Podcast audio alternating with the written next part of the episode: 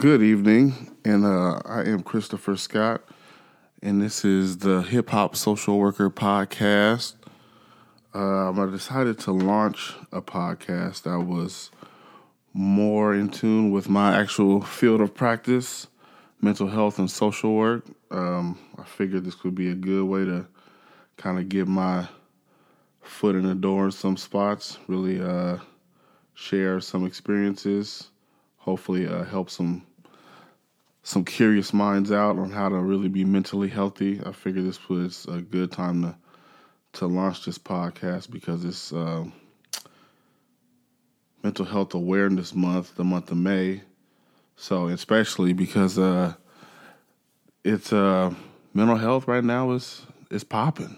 Like people really want to be in tune with themselves. They want to be in tune. You know, with their mind. They want to get their mind right. You know, people going to therapy, really trying to work their stuff out. And I figured since this was my field of practice, why not try to get my foot in the door? So uh, I plan on doing this weekly. Uh, hopefully, get some guests uh, down here so I could really, uh, really just dive into some mental health and some uh, social work topics. Because I mean, mental health is my field of practice, but I mean, technically, I am a social worker, so uh, yeah, that's that's just, that's my goal, and uh, hopefully, uh, you know, I can kind of find my my own footing in this field, and uh, maybe we can uh, try to get some people to get they, you know, to get their uh, psyche in order. So I'm gonna run down some things. You know, uh, like I said before, May being Mental Health Month, that gave me an idea to really uh, launch a podcast that uh, that really pertains to you know things I do on a daily basis. I feel like uh, mental health is the key to overall health, and it's important that we cope with stress and anxiety in a healthy way, and we're not um, you know going down the the line of addiction, self harm, self sabotage um, withdrawing from others. I mean, unless you know you're cool with that, but if you're not and you feel like you you know you withdrawn from others, then we got to get you we, we got to get it right so we can uh you know try to live some productive lives or live live a life that you seem is productive. I mean, productivity is objective, and everybody has their own way of success and what their what their life is going to be like. All right. So just to uh, kind of run down some things about myself, uh, I got into social work. Um, just working with, uh, I used to be in a program called SEI, and uh, I used to work with with um, elementary school school age children, and that kind of got my foot in the door um, in the social work thing, just trying to work it with them. You know, nothing really too big, just kind of being like a mentor for the summer, you know, something to buy some school clothes, you know, for the next school year. And uh, uh, I really didn't know that's what I wanted to do until um, I, I, was I went to undergrad, and uh, I was uh, when I first started out. My first career was I was going to be a barber, and um, you know I was I was going I was going through that. You know, I went to barber to get my barber license. I still have my barber license, and I was going to go to you know to um, to Western Oregon to get my business uh, degree. It opened up millions of you know million dollar barbershops. But when I got to you know uh, Western Oregon, I, I, I, realized that those business classes was a little harder than I was expecting. So um, you know I talked with my you know with my personal counselor, my mom, and uh, she kind of uh, you know because she does social work, she kind of you know we sat down and we kind of thought about things uh, you know things that I like to do, and uh, so I was like, well, you know, I, I kind of like talking to people. I kind of like helping people.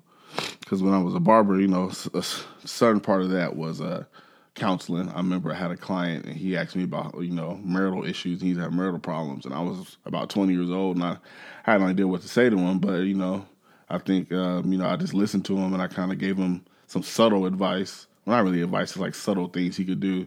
And he really appreciated that.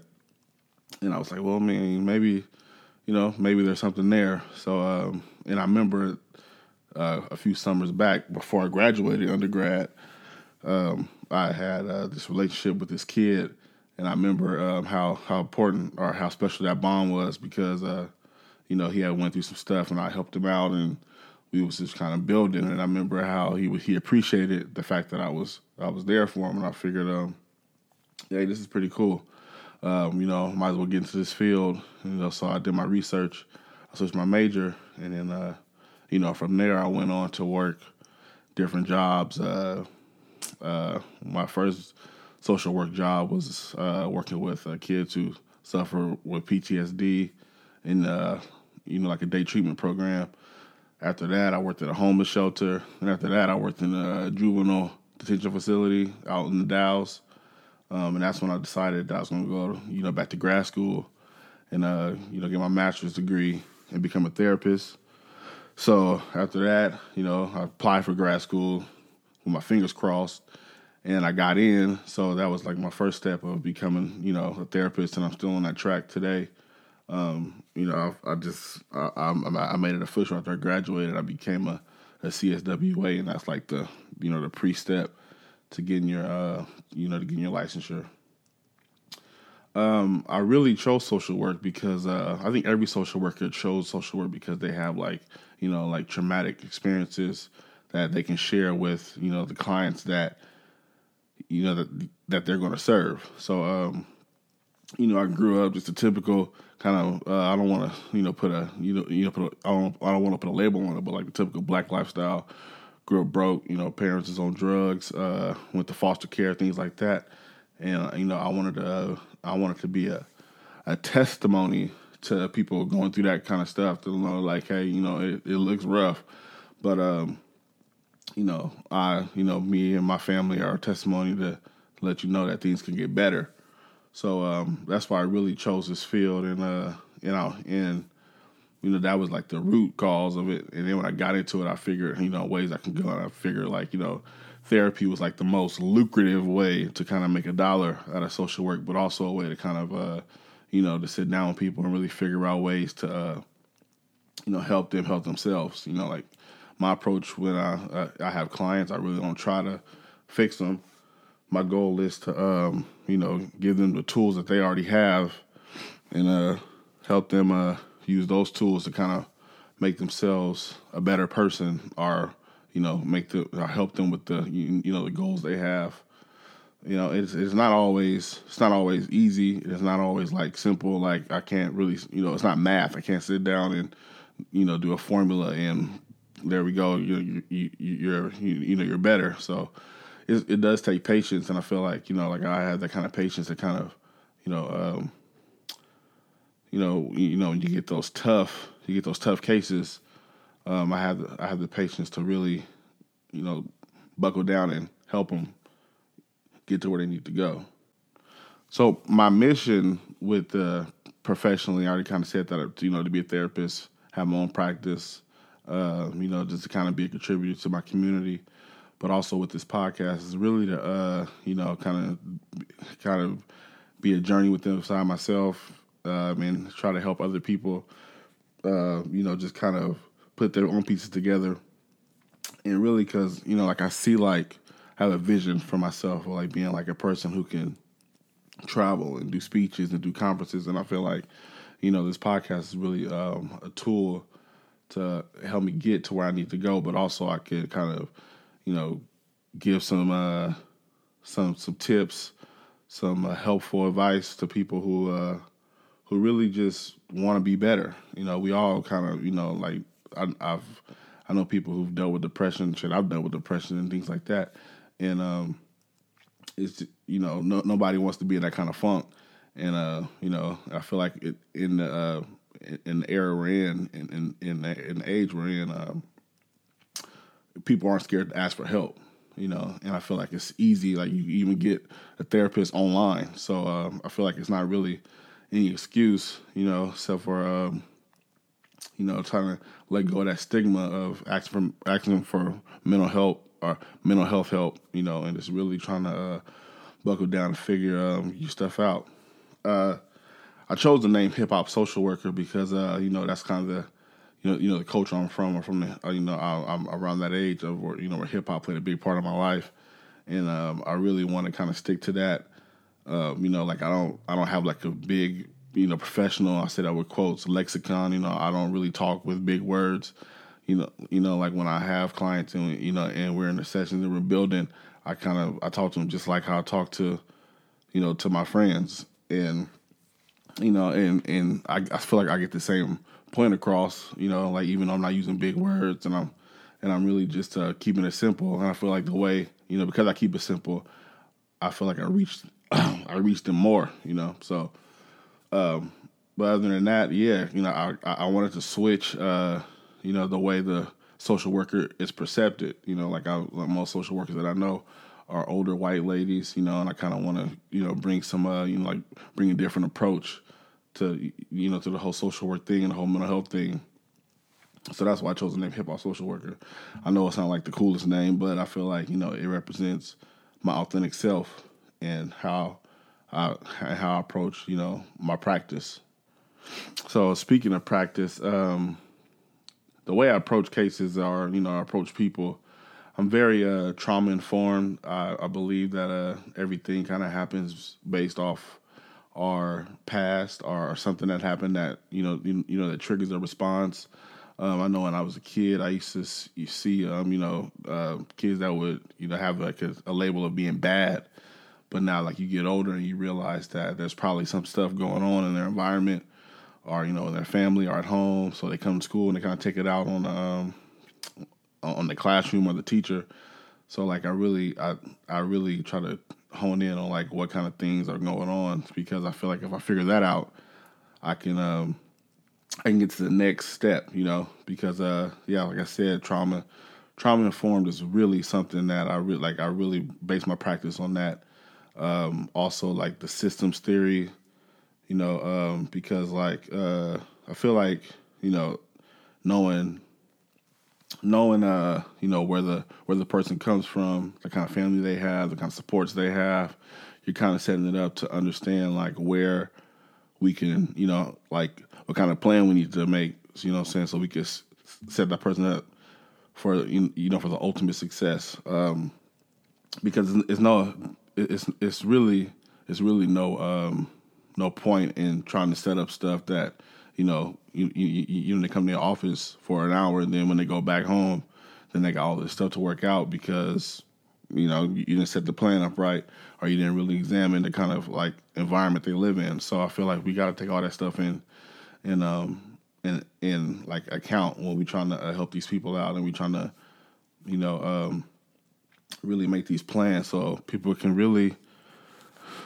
you know, really just. uh flourish. You know, like I, I want everybody to uh, flourish and and do well. You know, like because man, I've I've had my like I said, I had my bouts with depression and have I've been bogged down, and it's really not cool when you ain't nobody to talk to, or you talk to somebody that that you don't you don't think understand you. You know, that's what another reason I got into social work because I feel like as therapists and social workers, black people, black males are underrepresented, and I wanted to kind of bring that light to us so we can uh, really show that you know our young black males down here that are out here that are struggling that there's somebody that looks like you and somebody who can relate to your problems when it comes to like you know the systematic racism of of all these systems the schools the justice system um, the workplace the corporations you know all all the stuff that you know when we sit down and you tell me that these things are happening i'm not to dismiss you in disbelief you know i'm like oh yeah because I, I deal with the same stuff. Also, another approach that I, I wish the world would we could uh, kind of work on is more uh, upstream interventions rather than downstream interventions. You know, when I was in grad school, I saw a video and explained what that meant, and it, it really it really made a lot of sense. You know, because uh, like I said, I used to work in these in these juvenile facilities, and we would have these groups and we would uh, you know have these groups and we would teach these youth um, you know the the you know, you know the proper I say that with quotes too the proper way to handle you know stress and to handle you know um, your friend who wants to go do a crime you know and you're supposed to look him in his eye and say no I have too much to live for that kind of stuff but you know those kind of things only go so far and it's easy to do that in a controlled environment but um, it's harder to do that when you're out or when you're in your element and you got you know, you just gotta you just gotta survive. And uh, so, you know, like a downstream approach is like you know uh, the CPS cases and the you know like uh, you, you know you go and you work with the parent, you try to help them out, you send them back upstream. They come back six months, you help them out, you send them back upstream.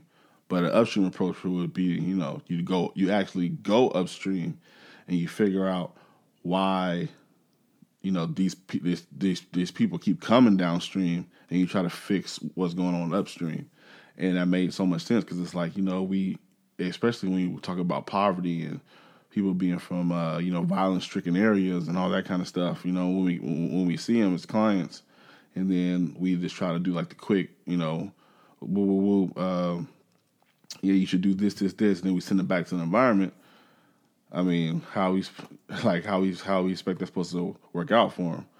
So you know, like I feel like um, I wish you know we have more resources to kind of um, fix that part of the system because you know, like I feel like um, you know people always um, talk about paying like you, know the taxes for like welfare recipients, all that stuff. But it's like we know you, you're gonna pay for it somewhere. So like I you I, I would rather do it in a in a preventative intervention than um, you know like a reactive intervention because we already we already know the reactive intervention yeah works when you know you're you're you're in custody or you're with the worker, but once they're gone, you know who knows what's going to happen because we didn't really fix the root of the issue. So yeah, that was uh, really my quick introduction. Um, this was really just to kind of uh, you know roll out what's going to be happening. I really want to uh, get some people to kind of go through some things, talk you know, run down some things, talk to them about their uh, mental health issues, uh, their anxiety, their depression, their you know they're fighting the stigma. You know, I really want to touch on that the stigma of of uh, the mental the mental health in poor and you know in poor communities and also in communities of color and um, also um, really like try to figure out a way like to have the conversation of uh, faith and mental health. You know, I know sometimes people like to separate those two, but sometimes I well like my personal belief I feel like they can uh, kind of intertwine and they can help each other out. Um, so really, uh, yeah, this is just to start. Um, you know, uh, I appreciate you clicking and uh, listening.